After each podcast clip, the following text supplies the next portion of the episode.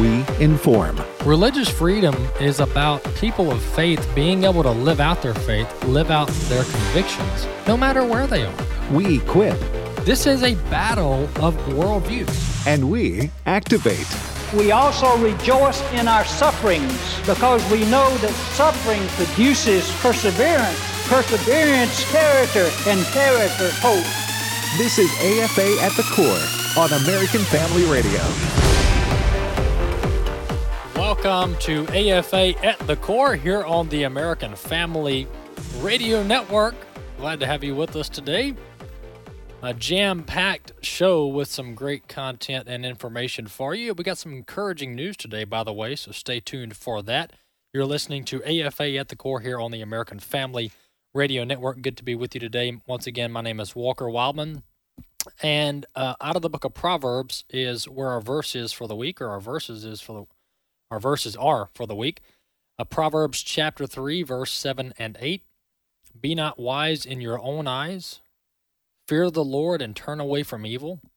It will be healing to your flesh and refreshment to your bones. Uh, that's out of the book of Proverbs, chapter 3, verse 7 and 8. Hey, our, our resource of the week is an excellent one, and pretty much they're all excellent each week. But nonetheless, um, this one's from Frank Turek.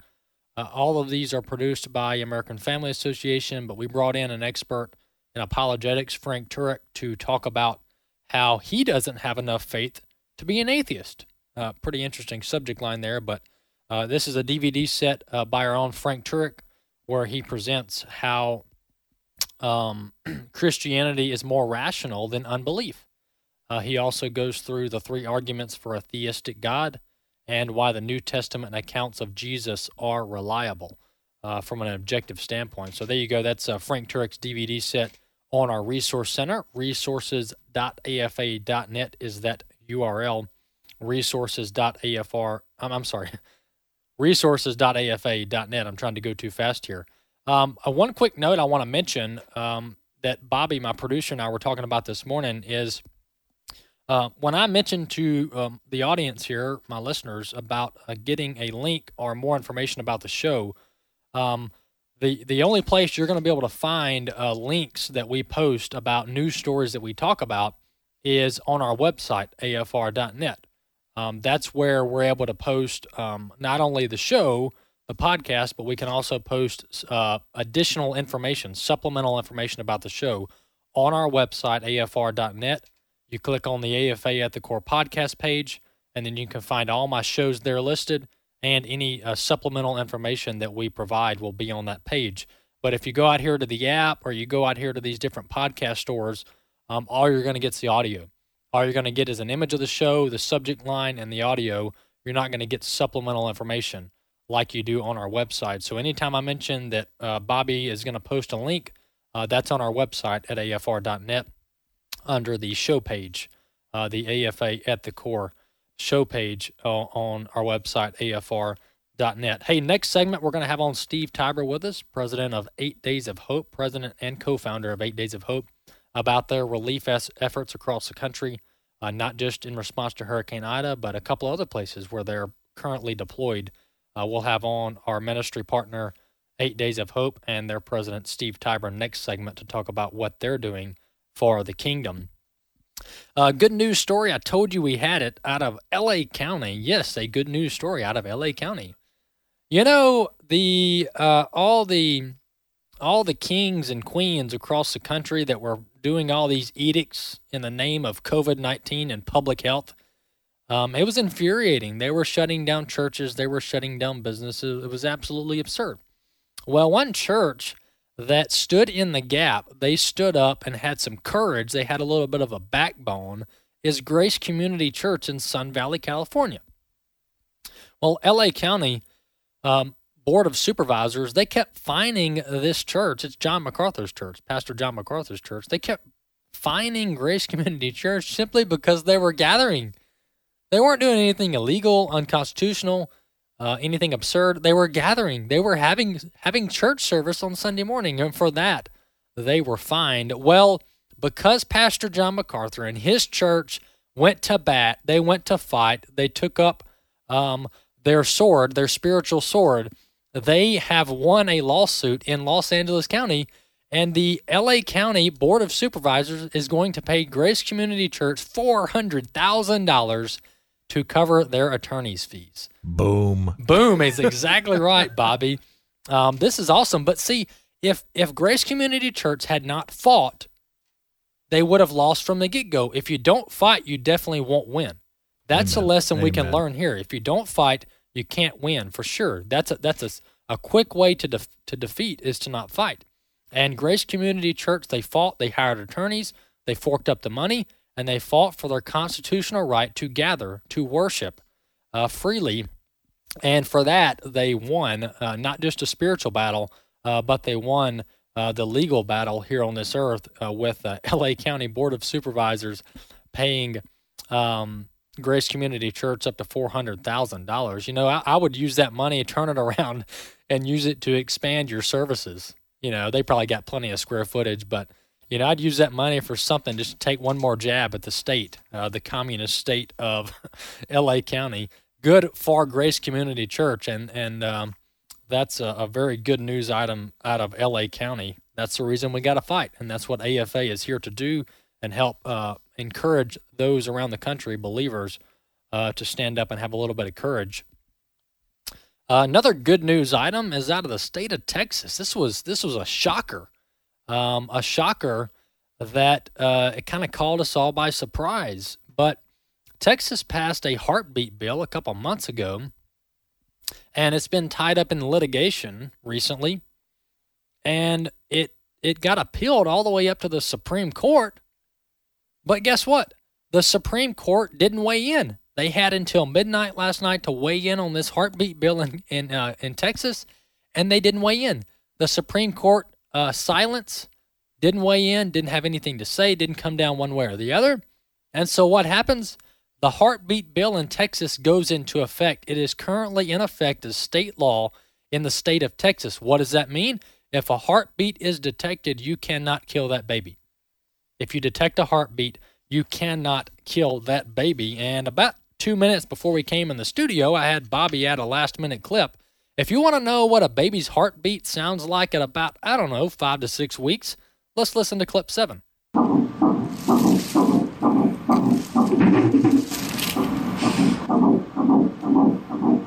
the baby? Sure is. That's baby doing great. Well, there you have it. That is a baby's heartbeat. You're hearing there that thumping sound. Uh, that's the heartbeat, and then you heard the mother and the doctor in the background chatting um, about the baby's heartbeat. But that's a baby at six weeks. That's a baby at six weeks, and um, you know, you know, we talk about media, media bias and slant, and you're asking yourself, how is Walker going to tie this into this story? Well, I printed off a story from the Texas Tribune about what's going on in Texas, about the heartbeat bill, now the heartbeat law, which is going to save about 150 innocent babies a day. That's important. That's huge. This is, this is awesome. Awesome news out of Texas. Well, I printed off this Texas Tribune story to bring into the show, and I got three paragraphs in, and I thought, man, these, these guys are political hacks. Uh, these guys are uh, ideologically driven that are writing this news article. And here's why. Listen to this. I'm just going to read the first three paragraphs, and you pick out um, what is so slanted about this news story. One of the nation's most restrictive abortion bills, which bans abortions as early as six weeks into pregnancy, took effect at midnight after the U.S. Supreme Court did not take action on an emergency appeal by Texas abortion providers. The law prohibits abortions whenever an ultrasound can detect what lawmakers defined as a fetal quote unquote heartbeat. Though medical and legal experts, this is the the writers of this news story, this is their language. Though medical and legal experts say this term is misleading because embryos don't possess a heartbeat at that developmental stage. Providers and abortion rights advocacy groups say this would affect at least 85% of abortions taking place in the state. Many people don't know they are pregnant within the first six weeks. But the second paragraph, last sentence, is what stood out to me. Ultrasound, uh, the law prohibits abortions whenever an ultrasound can detect what lawmakers defined as a fetal quote unquote heartbeat. That's them. Though medical and legal experts say this term is misleading because embryos don't possess a heartbeat at that developmental stage. Well, you know what? This uh, Texas Tri- Tribune writer, which I don't even know his name, is anti science. This is anti science. And this is a lie. This is misleading. No, this isn't misleading. This is a lie.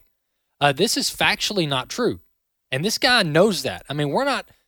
That, that's what we've got to understand about the folks who oppose us is these guys are smart. These people are smart. They know what they're doing. They're not dummies. They don't have their head in the sand. They've got their hand, head up and they know exactly what they're doing. He co- tries to claim, this writer of this Texas Tribune art- article tries to claim that uh, that it's up to dispute about the heartbeat beginning at five to six weeks. It's not up for dispute. You want to know why it's not up for dispute? Because I'm having a baby due in February, and I went to the doctor at like five to six weeks, maybe a little bit, maybe seven weeks, and I could hear my son's heartbeat. I could hear Isaac Gregory's heartbeat, which is my son who will be here in February, who will be born in February. I could hear his heartbeat after like five or six weeks at the doctor's office, and it's amazing. And you go to the Mayo Clinic's website and you go through the fetal development stages, which I've done this before, but you get over to five weeks. And here's what happens at five weeks one of the things amongst many. Your baby's heart and primitive circulatory system will form in the middle layer of cells, the mesoderm. And so that's the baby's heart is developing if it's not already fully developed to where it can beat at uh, week five. And so that's what you're hearing in that audio I just played is a baby's heartbeat at six weeks, um, which is absolutely amazing. Uh, so, yes, life begins at conception. You get a heartbeat at about week five or six, which is absolutely awesome uh, news out of the state of Texas. And this could this could be a trigger effect. Uh, this could trigger other states. Some of them already had this law on the books. It just got tied up in litigation. Uh, this could trigger all those states uh, to reactivate or whatever kind of legal process you got to go through to get these laws back active, uh, these heartbeat laws. So uh, that's what we should be trying to do over the next few weeks is getting these other states on board with what's going on in Texas and now across the country. Uh, jumping into a few other stories that I want to mention. um, this uh, lieutenant colonel, uh, U.S. Marine, who spoke out against his um, command um, and, and really criticized those in leadership. I'm going to read his post. Um, this is pretty, uh, pretty heart wrenching and, and humbling. So, uh, Lieutenant Colonel Stuart Scheller put out a video, about a two minute video, uh, calling for accountability on what happened in Afghanistan. All he's asking is for accountability. And and and of course he broke some procedure by putting out a public statement on on on, on the internet uh, without authorization from his leaders. So he has since had to resign his post, and uh, he put out a Facebook post earlier, um, says that saying that he's probably going to be court-martialed and could be put in jail for speaking up against uh, uh, his military leadership. Um, but at the last uh, paragraph, the last two paragraphs is what stood out to me, and I'll read it real quick. He says, Young officers don't join to become yes men. Young aspirational politicians don't join to compromise their values. It's the system. The system forces us to give small pieces of ourselves so that we can continue playing.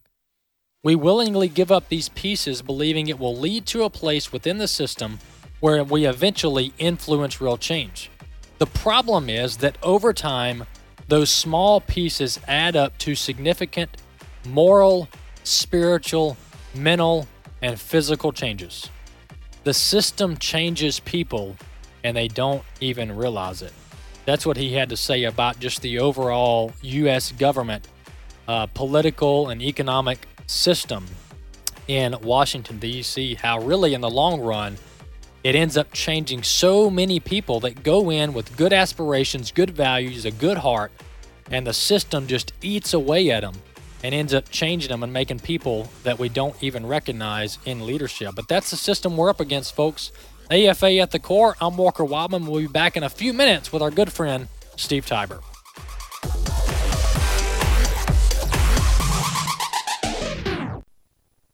Then I saw a new heaven and a new earth. For the first heaven and the first earth had passed away, and the sea was no more. And I saw the holy city, New Jerusalem, coming down out of heaven from God, prepared as a bride adorned for her husband. My name is Abraham Hamilton III, and this is the Hamilton Minute. The city lies four square, its length, width, and height all equal, 1,380 miles for each dimension. The city's wall is 216 feet high, 12 gates around the city, with each gate made of a single pearl. Streets of gold so pure they're translucent. No need for a sun. God's glory lights the city. No tears, no pain. I wouldn't miss it for the world. Listen each weekday from 5 to 6 p.m. Central for the Hamilton Corner with Abraham Hamilton III, public policy analyst for the American Family Association. This is Raising Godly Girls Minute with Patti Garibay of American Heritage Girls. As the new school year approaches, there's a common concern for parents everywhere learning loss. It's natural to look at the last 18 months as a tremendous loss for our kids' education, but dwelling in this feeling of lost time can be an unproductive and even a harmful way of thinking. There's a term used by educators to describe this sort of thinking. It's called deficit mindset. Rather than focusing on the potential of a child or a lesson, we can fall into the trap of focusing on the problems holding us back. The opposite approach is the growth approach, which offers a more abundant, optimistic way of thinking, a John 10:10 mindset, if you will. Partner with your daughter in making growth the goal of this school year. We are all called to raise up the next generation of Christian leaders. You can learn more about empowering girls through the love of God at raisinggodlygirls.com. The following are real life stories from Trinity Debt Management. My story begins with debt, a lot of debt. I used my credit cards as a source of income. It was not a good situation. I couldn't pay my bills. The interest on the cards was really high. If you're in debt and you need help, call Trinity at 1 800 788 1813. I initially was scared to call, and immediately I felt relief. They contacted all of our creditors and they put us on a plan for success. Trinity will consolidate your accounts into one easy to manage monthly payment, reduce your interest, and possibly improve your credit score. You'll save thousands. I've been able to pay off close to $15,000. We're doing a lot better. Please pick up the phone and see how affordable and easy it is to pay off your debt. It's a godsend. We're debt free for keeps. Call Trinity at 1 800 788 1813. That's 1 800 788 1813. AFA at the Core podcast are available at afr.net. Back to AFA at the Core on American Family Radio.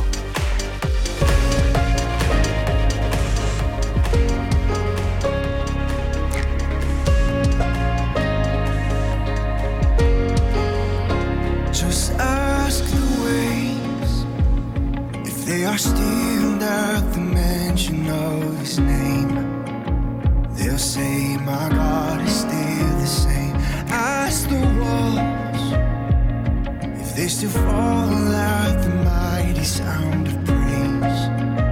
They'll say, My God is still the same. When did he break his promise? When did his kindness fail? Never has, never will. My God is still the same. Welcome back to AFA at the Core here on the American Family Radio Network. That was Our God is Still the Same from Sanctus Real. Our God is Still the Same. Some excellent lyrics there, some excellent worship lyrics uh, there in our Worship Wednesday song. Our God is Still the Same is the name of that song. Hey, on the line with us, we have our good friend Steve Tybor, president of Eight Days of Hope. Hey, Steve, welcome to AFA at the Core.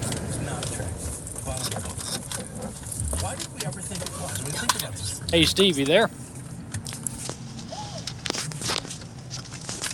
Hey, Steve. Hello, this is Steve. Hey, Steve, we got you, man. You're on the air. hey. All right, we're having some some technical issues there. We'll get Steve on. Uh, we'll get Steve back on here in a minute, um, but we can hear him there in the background. Hey, Steve, are you there? Yeah, this is Steve. I can barely hear you though. Okay. All right, we'll we'll uh, hey Steve, we'll call you on your on your cell. Just Okay, your- sounds good. phone. All right, thanks, Steve. All right, well we'll have Steve Tybor on here in about a minute or two. We'll we'll call his cell. Um, just having a little bit of technical difficulty there. Um, but Steve Tybor and his group, Eight Days of Hope, they're on the ground. Not only, or they will be on the ground, not in only in Louisiana, uh, right outside of New Orleans, but they're doing some work in Waverly, Tennessee. We saw the tr- tragic flooding there, um, so we'll we'll talk about uh, with him about what what he's doing there.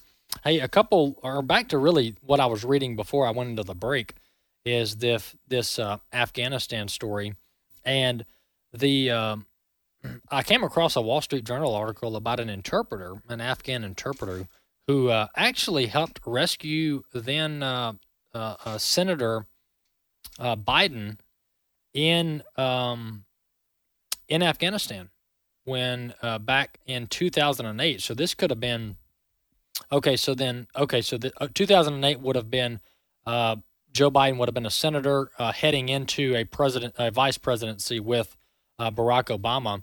But here's reading directly from this Wall Street Journal article about this Afghan interpreter. Uh, here's here's the story here. 13 years ago, Afghan interpreter Muhammad helped rescue then Senator Joe Biden and two other senators stranded in a remote Afghanistan valley after their helicopter was forced to land in a snowstorm. Now Muhammad is asking President Biden to save him. He went on uh, to say, "Hello, Mr. President, save me and my family." Um, Muhammad, who asked not to use his full name while in hiding in Afghanistan, told the Wall Street Journal, as the last Americans flew out of Kabul on Monday, don't forget me here, he went on to say. Muhammad and his four children are hiding from the Taliban after his year long years long attempt to get out of Afghanistan got tangled in the bureaucracy. Um, so this is this is a a powerful but sad story of a Afghan interpreter who worked for years with our forces on the front lines with our special forces, and even went on a mission um, uh, out of Bagram Air Base with U.S. Uh, private contractors and Army soldiers to get uh, U.S. Senator Joe Biden out of a bind in a valley in a snowstorm. They drove hours across Afghanistan uh, to to save uh, then Senator Joe Biden, who was stuck in Afghanistan with other senators, and, and he's left in Afghanistan. So when you hear the narrative that nobody's left in Afghanistan, everybody who could get out is out, or who everybody who wanted out is out, uh, that's simply not true. Uh, we have Steve back on the line with us. Hey, Steve, welcome back to AFA Hey. at the core. Hey guys, good afternoon. How are you? Good man. Hey, glad to have you on. Um, tell us, tell our listeners. Many of our listeners are very familiar with your ministry, with Eight Days of Hope, with your founding. You and your father went down to Katrina, went down to New Orleans for Katrina. Or you, I think you went to the Mississippi Gulf Coast. Uh, but tell us a little bit about how you guys started Eight Days of Hope about 16 years ago, and, and where you are now. Yeah, thank you, Walker, for having me on. I appreciate it. You know, 16 years ago, um, Katrina hit the Gulf Coast of Mississippi, and of course, affected many states and many cities. And my dad and I thought it'd be cool to maybe get a couple buddies and go help somebody out. And, you know, that was our plan, and, and we were hoping to help out, you know, just somebody with a roof, or maybe you know, help rebuild something for somebody at no charge. And and I remember walking in and meeting with your dad, Tim, at the time, and saying, "Hey, can you play one free air ad ad in Tupelo? Because maybe we can get 20 or 30 people." And next thing you know, we've got 684 people going with us. And in those eight days in December of 2005, I had a chance to rebuild about 84 homes, uh, blessing 84 families, and just bringing hope to so many families who felt like, you know, they had nowhere to turn. Well, that was 16 years ago. Here we are, 70. 155 families later, you know, $55 million of work. This is our 57th disaster we're responding to. That's Hurricane Ida. Uh, while we're in Waverly, Tennessee, still helping the flood uh, victims up in Waverly. And uh, it's been a whirlwind. We've got God's blessed us with 181 volunteer leaders. They're amazing, simply Mm. amazing, from all over the country. And you know, as we're in Tennessee today, we're setting up down in in Louisiana to start the process of helping families after the hurricane. Steve, uh, I just got to ask because I, I'm I, I like working. I like staying busy. I like being up early in the morning. But but seriously, let me ask: How do you and your team not manage to just get physically, mentally, and emotionally exhausted because what you do, Steve, is not like a month out of 12 months. What you do as a ministry is 12 months out of the year respond to disasters. How do you avoid yeah. burnout? You know, yeah, that's a great question. Some days, if you ask my wife, she probably says I do okay. And other days, like today, when you're got seven balls in there and you're trying to juggle the phone and trying to respond to your leaders as we set up, you know, the, the day setting up and announcing is always the hardest. And and you know, just two weeks ago, we were in Iowa, uh, helping out families in Cedar Rapids from the the windstorm a year ago. Things always happen quickly. You know, disasters just don't come from eight to five Monday to Friday. So there's got to be some some flexibility. But I'll say this, Walker. You know, I don't touch all the things. Our our senior leadership team, we don't touch all the things we touched five years ago. Mm. You know, God continues to send gifted people to Days of Hope. You know, we have 42,000 volunteers who traveled with us we never charged a volunteer a penny to come serve with us. We provide a safe place to sleep. We feed them. And right now it's about raising up additional leaders. And so is it quite busy today and yesterday? Absolutely. Uh, does it get a lot easier in about another day for, for some of us? Uh, the answer is yes, there as well. Yeah, and that's that's important because the the body of Christ comes together here, and you got people with all kind of backgrounds, all kind of talents. Um, and as you've as you've said multiple times, and I would agree, you know, we may, you and I may not can hang drywall and, and, and do some of the more tedious hands-on things, but you, you guys have volunteers that come in, um, and these guys are experts in their field as far as like flooring and, and hanging sheetrock and framing. Yeah. I mean, t- tell us a little bit about all the backgrounds uh, of people yeah. that come in. You know, out of the 42,000 volunteers, I'd say roughly half are skilled professionals, handymen, handy women, people that know how to paint professionally. They know how to do plumbing and then the other half are kind of like you know maybe me and the rest of my family where maybe we're a little good at this or a little good at that but you know we just work together and we've got some amazing leaders. You know we have a process that works. You know we this in the next six weeks i mean we'll be leading a couple thousand people in louisiana to help families after the hurricane. I mean that's a marathon. It's you know you just don't set up to go in for a day or two. We're, you know we're going to be there for a while. So we really need all hands on deck. One last thing too walker i think this is really cool. Out of our 181 leaders, they represent 11 different denominations, all. Christian, but maybe denominations that don't agree on every little thing, mm. um, maybe some medium sized things, but they agree that God's called us to love and serve the brokenhearted. And so I love that the body of Christ comes together and, you know, we're just a conduit for those who want to serve. Yeah. And this is what I want to encourage my listeners to do is volunteer and donate uh, because Eight Days of Hope needs both of those things. Uh, Steve, you guys have y'all have got the infrastructure, both the uh, physical and the and the technological infrastructure in place. Y'all know how to plan, how to organize, how to have assignments, and how to get. You're going to get plenty of requests for help. Uh, but what you guys need is volunteers, and you need money to help fund a lot of these projects. Um, so where can yeah. where can folks go to do that? Uh, to do both of those things? and thank you, Walker. That is it. I always tell people pray, volunteer, donate. Everyone can pray. It starts with prayer. But we do need volunteers. We're going to be there at least the, the September 25th. Probably will extend that to the middle of October. All the information is on our website at 8daysofhope.com. They can go to the website, just click on the frequently asked questions, the FAQs. Right now we're in Waverly, Tennessee. So click the button that says Louisiana, and you'll get all the information. And as far as the donation goes, this is interesting, Walker. We have 14 national partners, including American Family Radio. And they make yearly donations to the ministry, so all of our fixed costs are covered. That means if somebody donates for Hurricane Ida, 100% of the dollars, I mean, every penny is going to go to Louisiana to help people in need. So uh, 100% pass through, and uh, a lot of that due to people like American Family Radio, organizations like AFR, AFA across the country. Awesome. Awesome, Steve. Hey, we're going to have you on in in a couple weeks as you get closer to Ida. But what's do you have dates yet? Or are you still working on that? Oh no, we're there. We're I mean our equipment leaders are there. I'll be down there Friday morning. Uh, I think by tomorrow we'll have about 20 of our leaders already there. Volunteers will start showing up on Friday. Okay. Uh, we're going to set up in Mandeville, just across the uh, the lake, for the first week, and then we're going to move down to Kenner next week. Uh, but again, this is going to be a, a multiple month prog- uh, pro- pro- process for us to help all the people in need. So again, volunteers will start showing up Friday afternoon. Uh, go to the website, 8dayshope.com, follow us on Facebook, Instagram, or Twitter, and we'd love to have people come join us. Awesome, Steve. Hey, God bless you. Keep up the good work. We'll have you on again in a couple weeks and uh, and have you talk about what you guys are doing, and maybe uh, even then you can still be in some need for volunteers and donations. Sounds great, brother. Hey, thanks so much, and thank you seriously, AFA AFR. You know, without you being one of our 14 partners, we couldn't be there in 48 hours. But uh, we're thankful for your support and your prayers. Appreciate you guys and love you and your family, brother. Thank you. All right, love you too, Steve. Have a, a good day. Thank God brother. bless your work. Uh, man, Thank that's you. that's amazing. It's amazing to to just see how God uses all kind of people. God uses all kind of people, all kind of ministries uh, to fulfill His purposes, and that's absolutely encouraging. You know, Eight Days of Hope they've grown. They're, they've grown tremendously.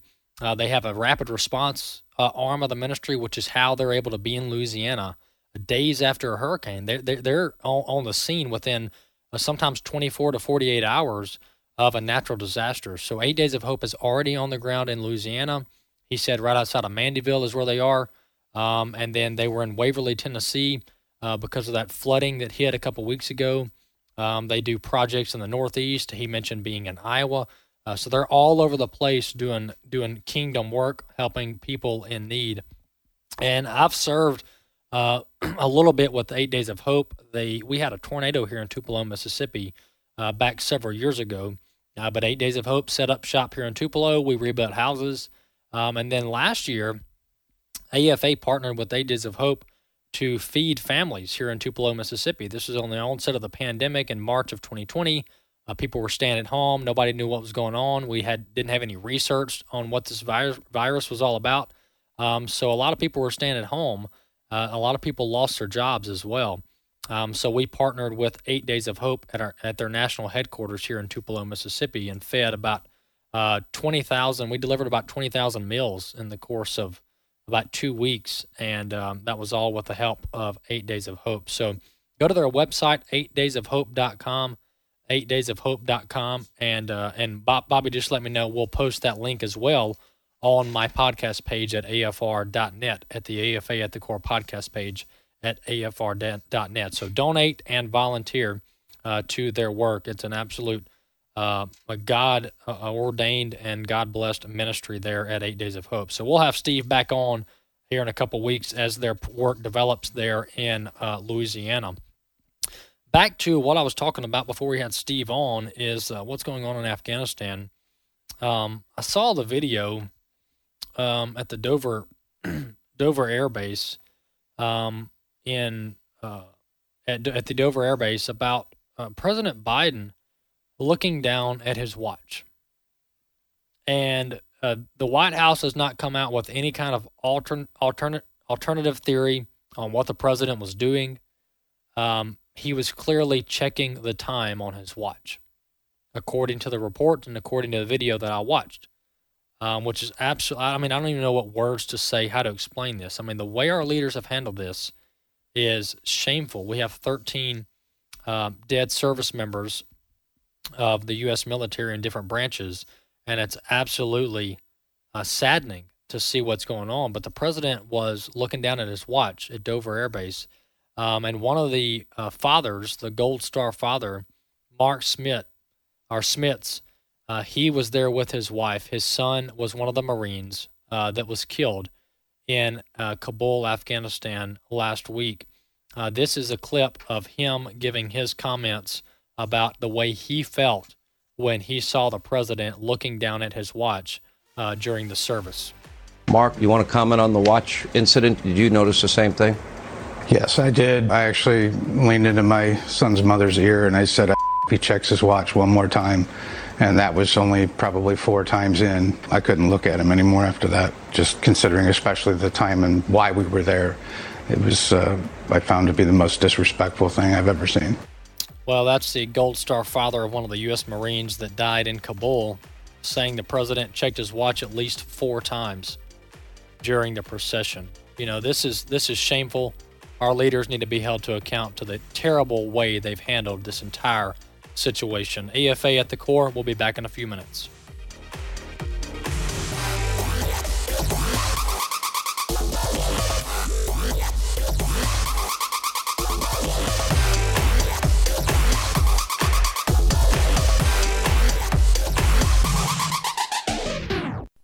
The gospel. What I heard on the radio You guys have changed my life. Vital information. My kids and I are so thankful for you, and we love your news and everything that y'all give out. God is using American Family Radio to transform American culture. We'd love to hear your story. Call 877 876 8893. That's 877 876 8893. You might hear yourself on the air during our Share-a-thon, October 12th, 13th, and 14th. In His image, delighting in God's plan for gender and sexuality. I loved it. I loved how biblically sound it was, all the scripture to back it up. The testimonies were very powerful. If it's a prodigal child that has just run away or one that's caught up in same sex attraction, there's hope in Jesus. In His Image is now available on DVD and can be purchased in bulk to pass out to friends and family. Order today by visiting afastore.net. May I tell you about 17 year old Esther in Africa? Hey, it's Michael Woolworth with Bible League International. Esther is only 17. She's part of the famous Maasai tribe in Kenya. It's a country that I visited not too long ago. Girls like Esther, they're subjected to Maasai traditions that are not taught in the Bible, including female circumcision and polygamy, where a man has many wives, and some younger than Esther are forced into arranged marriages against their will. Now, having endured this mistreatment, Esther lived with bitter unforgiveness until a Bible League volunteer introduced her to the hope of the gospel gospel, and now she's led dozens of teen girls and young adult women to Jesus, and she's praying for Bibles so they can grow in their walk with Him. And that's exactly why Bible League is inviting you to send God's Word to Bibleless believers around the globe at only $5 a Bible. $100 sends 20 Bibles, and Friends of Bible League will match every single gift. Call 800 Yes Word, 800 Y E S W O R D, 800 Yes Word, or click sendbiblesnow.org. Sendbiblesnow.org. This is Don Shenk with today's global update from the Tide Ministry, sharing the gospel of Jesus Christ worldwide in the languages people were born to speak. While the situation in Afghanistan remains dire, the Tide Ministry continues sharing the gospel through radio broadcasts in the local Dari language. We praise God for leading us to spread the Tide Ministry into Afghanistan earlier this year so that we already had our broadcast situated when the current crisis began. It can be dangerous to respond, but listeners have reached out and shown a desire to hear more about Christ. One listener wrote, Every Tuesday and Thursday, I'm waiting for the special program to listen about Jesus. As we continue praying for believers trapped there, as well as for those who have not yet found the Lord, we have the assurance that God is in control and we have faith in His provision of life and hope for His people all around the world. To learn how you can pray for and encourage Dari speaking people whose lives have been eternally impacted by hearing the good news of Christ in their own language, visit thetide.org. That's thetide.org. AFA at the Core podcast are available at afr.net. Back to AFA at the Core on American Family Radio. Welcome back to AFA at the Core on American Family Radio Network. There's a breaking story that we'll cover a little more tomorrow. I need to read a little more into it, but just to give you a little teaser so you'll tune into my show tomorrow on AFA at the Core. Um, somehow, some way, President Biden's phone call with former um, dishonorable president of Afghanistan uh, Ghani, Ashraf Ghani, uh, they had a phone call in late July when things were quote unquote normal um, about the situation in Afghanistan. And, and Ghani projected that things are not under control, projecting that the Taliban's taken this place over. Um, so we'll talk more about that tomorrow, but that call has been leaked to the media. Uh, so we'll cover that call and what President Biden said to Ghani on that phone call in response to the Taliban taking over Afghanistan. Uh, hey, I've got a couple uh, clips here to play, about three clips. Uh, this is out of California. You know, I played a clip yesterday of a high school teacher in California um, talking about um, how she, she uh, pulled down the American flag. It makes her feel uncomfortable, and how she put up the, the homosexual pride flag instead, so on and so forth. Well, this teacher, this is even more galling. Uh, this teacher got caught un, under a Project Veritas uh, recording, video recording, uh, talking about how his goal is to turn these people, turn these students into hardcore left wing Marxist Antifa activists Um, and he talks about all the ways he does it. Uh, this first clip we're going to play here is of uh, the uh, teacher saying that he posts Antifa events on the classroom calendar and that students can get extra credit for going to Antifa events there in California. Clip three, let's listen where would he go to connect to some of these organizations? Like people that are interested or their flyers or something? No, I, I post a calendar every week. Awesome. Yeah, so for the, for the, organizations that you mentioned, yep. so they can get connected. Yep. That's yeah. dope, man. And then so like they, it's and I do it for extra credit, so they get points for doing it. Like and so that encourages them to do it. it's like because I, I can't just like hey here's some things going. They'll never go, right? Um, and I've, I've had like students show up for like protests, community events, you know, tabling, food distribution, all sorts of things. So I I, since I work with PSL, and PSL has connections with a bunch of other organizations, um, and also like Sacramento Peace Action, which is like a very old organization that posts a calendar on their website every month of all the events that are going on. And I just put them on my whiteboard let them know where they are. They, when they go, they take pictures. They write up a reflection. That's their extra credit. All right. Well, there you have it. That's a that's a that's this is an Antifa supporting teacher at a high school in California um, saying that he is he's wearing an Antifa shirt in this video, and he's saying that he posts the Antifa and the Marxist events on his school calendar on the whiteboard, so that not only can students go, but then they can write a report afterwards, a reflection of their experience, and then they get extra credit in his class. They get extra credit. And over this entire video, he continues talking about how it's his it's his goal to turn them into revolutionaries, to turn these students in California into revolutionaries. He's trying to indoctrinate them, um, and this is what is so um, frustrating about our public education system is because all the Christian teachers they're told out there, oh no no no no, you can't talk about the Bible. Uh, you can't talk about Christianity. You can't talk about God. How dare you pray at lunch with your class. No, no, no, we can't do that. but he can do this? But he can do this? No teaching good, but yes, you can teach bad. Uh, it's totally hypocritical. And that's the whole problem with us taking God out of schools is what else is going to be left in schools? The pagan stuff? The godless stuff? Uh, the worldly stuff? Yep, absolutely. That's what's left in the schools. And there's nothing to offset um, the pure left wing radical indoctrination that is going on across the country. This is another clip. This is clip four of this same teacher saying, yes, he's got an Antifa flag on his classroom wall during anonymous surveys at the end of the year comment about the things that I have in my classroom. Like I, I have an Antifa flag on my on my wall, um, and a student complained about that, and he said it made him feel uncomfortable. And I, had, I addressed it to everyone because I didn't know who it was, and I was like, well, this is meant to make fascists feel uncomfortable. So if you feel uncomfortable, I, I don't really know what to tell you. like maybe you shouldn't be aligning with the, the values that it, this is antithetical to. Well, you see the framing there. He says he's got a, an Antifa flag on his wall and it made a student feel uncomfortable. So he just told the whole class that, well, maybe you shouldn't be fascist, basically. Um, it makes you feel fascist because you're, you're uh, it makes you feel uncomfortable because you're fascist. Um, but these, these people, they're actually the ones that are fascist. You know, we get projected on all the time. This is their, this is their, um, some people call it psych- psychological warfare. This is their game. They project on you and me what they're guilty of. Uh, remember all the Hillary Clinton scandals between um, you've got what happened in Haiti with the Clinton Foundation, you've got her he- email server in the bathroom, all these different criminal things. And what do they do? They go after Donald Trump.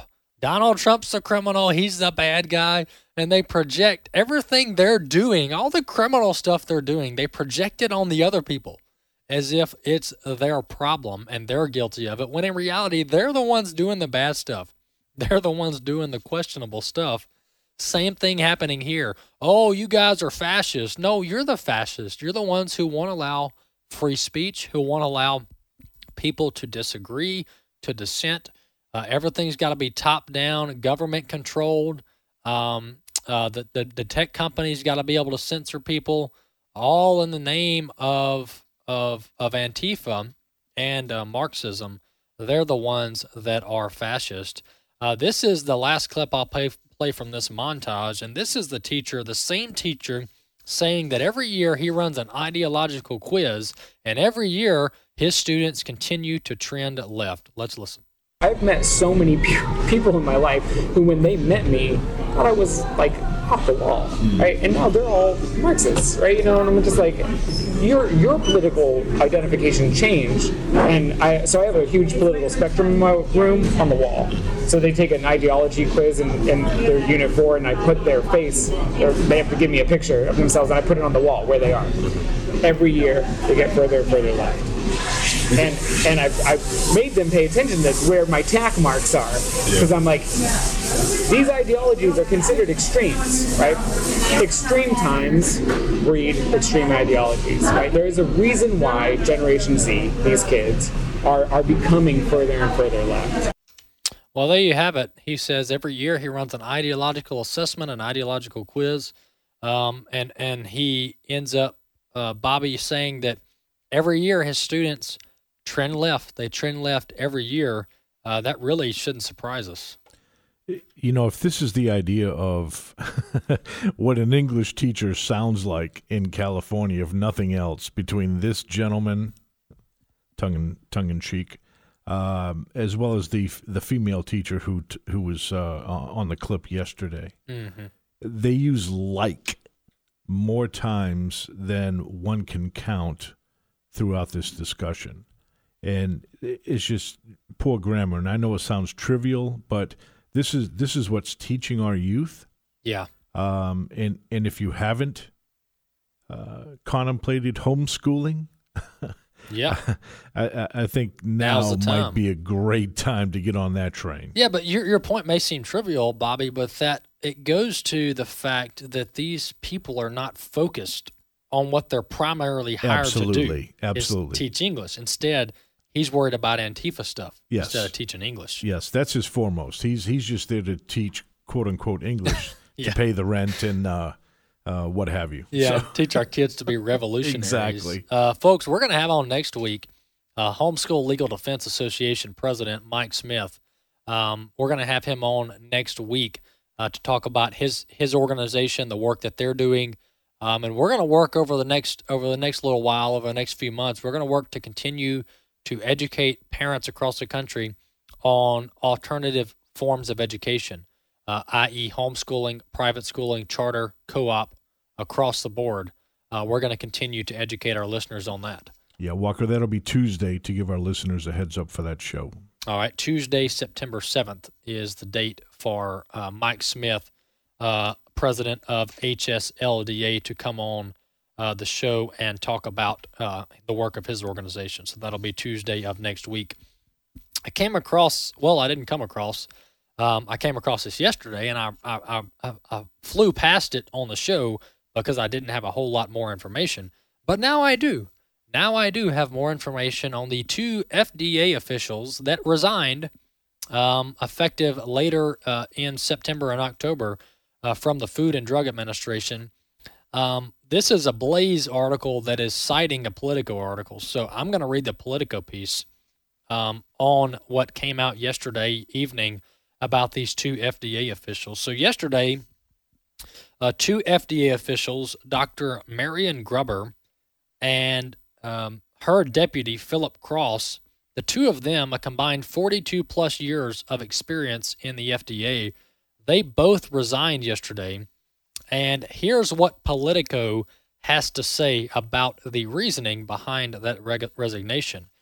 FDA officials are scrambling to collect and analyze data that clearly demonstrates the booster's benefit, talking about the booster shot, before the administration's September 20 deadline for rolling them out to most adults. On Tuesday, two top FDA vaccine regulators resigned, a decision that one former official said was rooted in anger over the agency's lack of autonomy in the booster planning so far. A current health official said the pair, Marion Gruber and Philip Cross, left over differences with the FDA's top vaccine official, Peter Marks.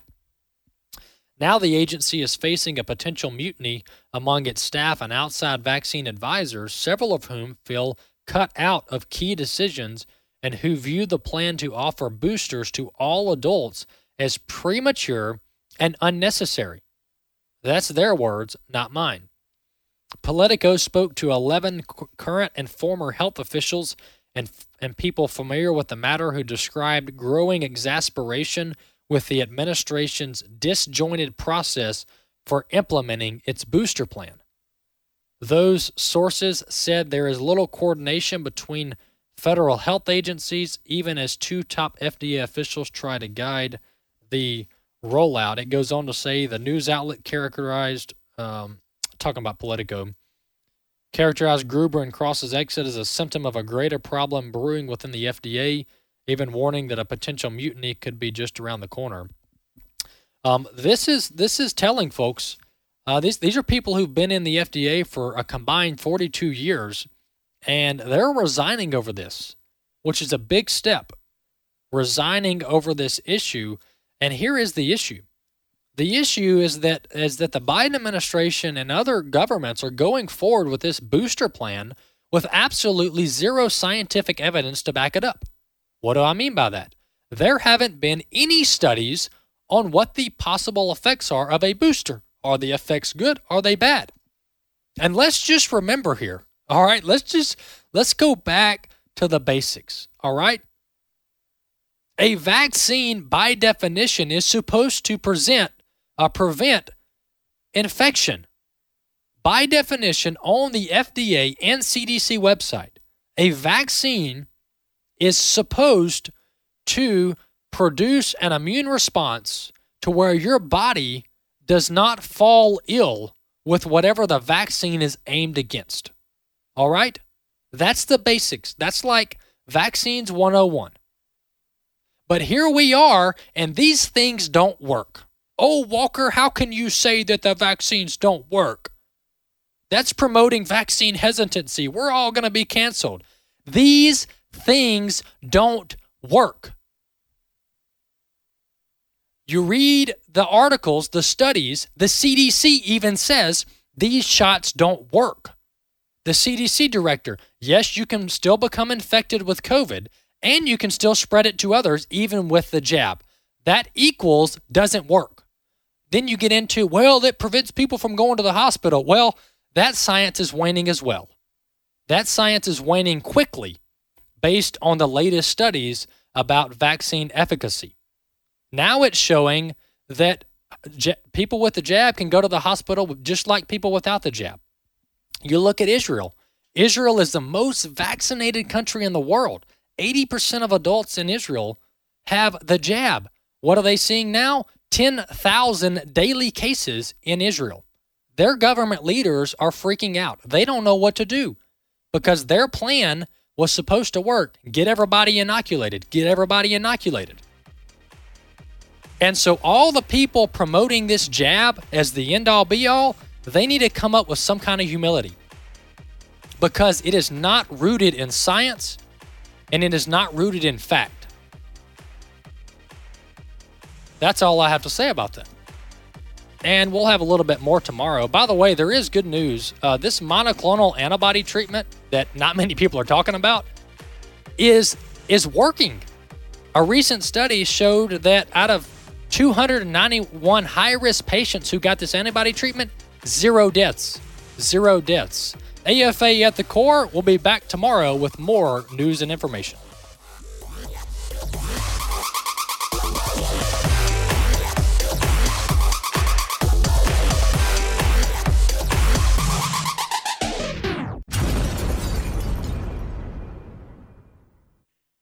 The views and opinions expressed in this broadcast may not necessarily reflect those of the American Family Association or American Family Radio.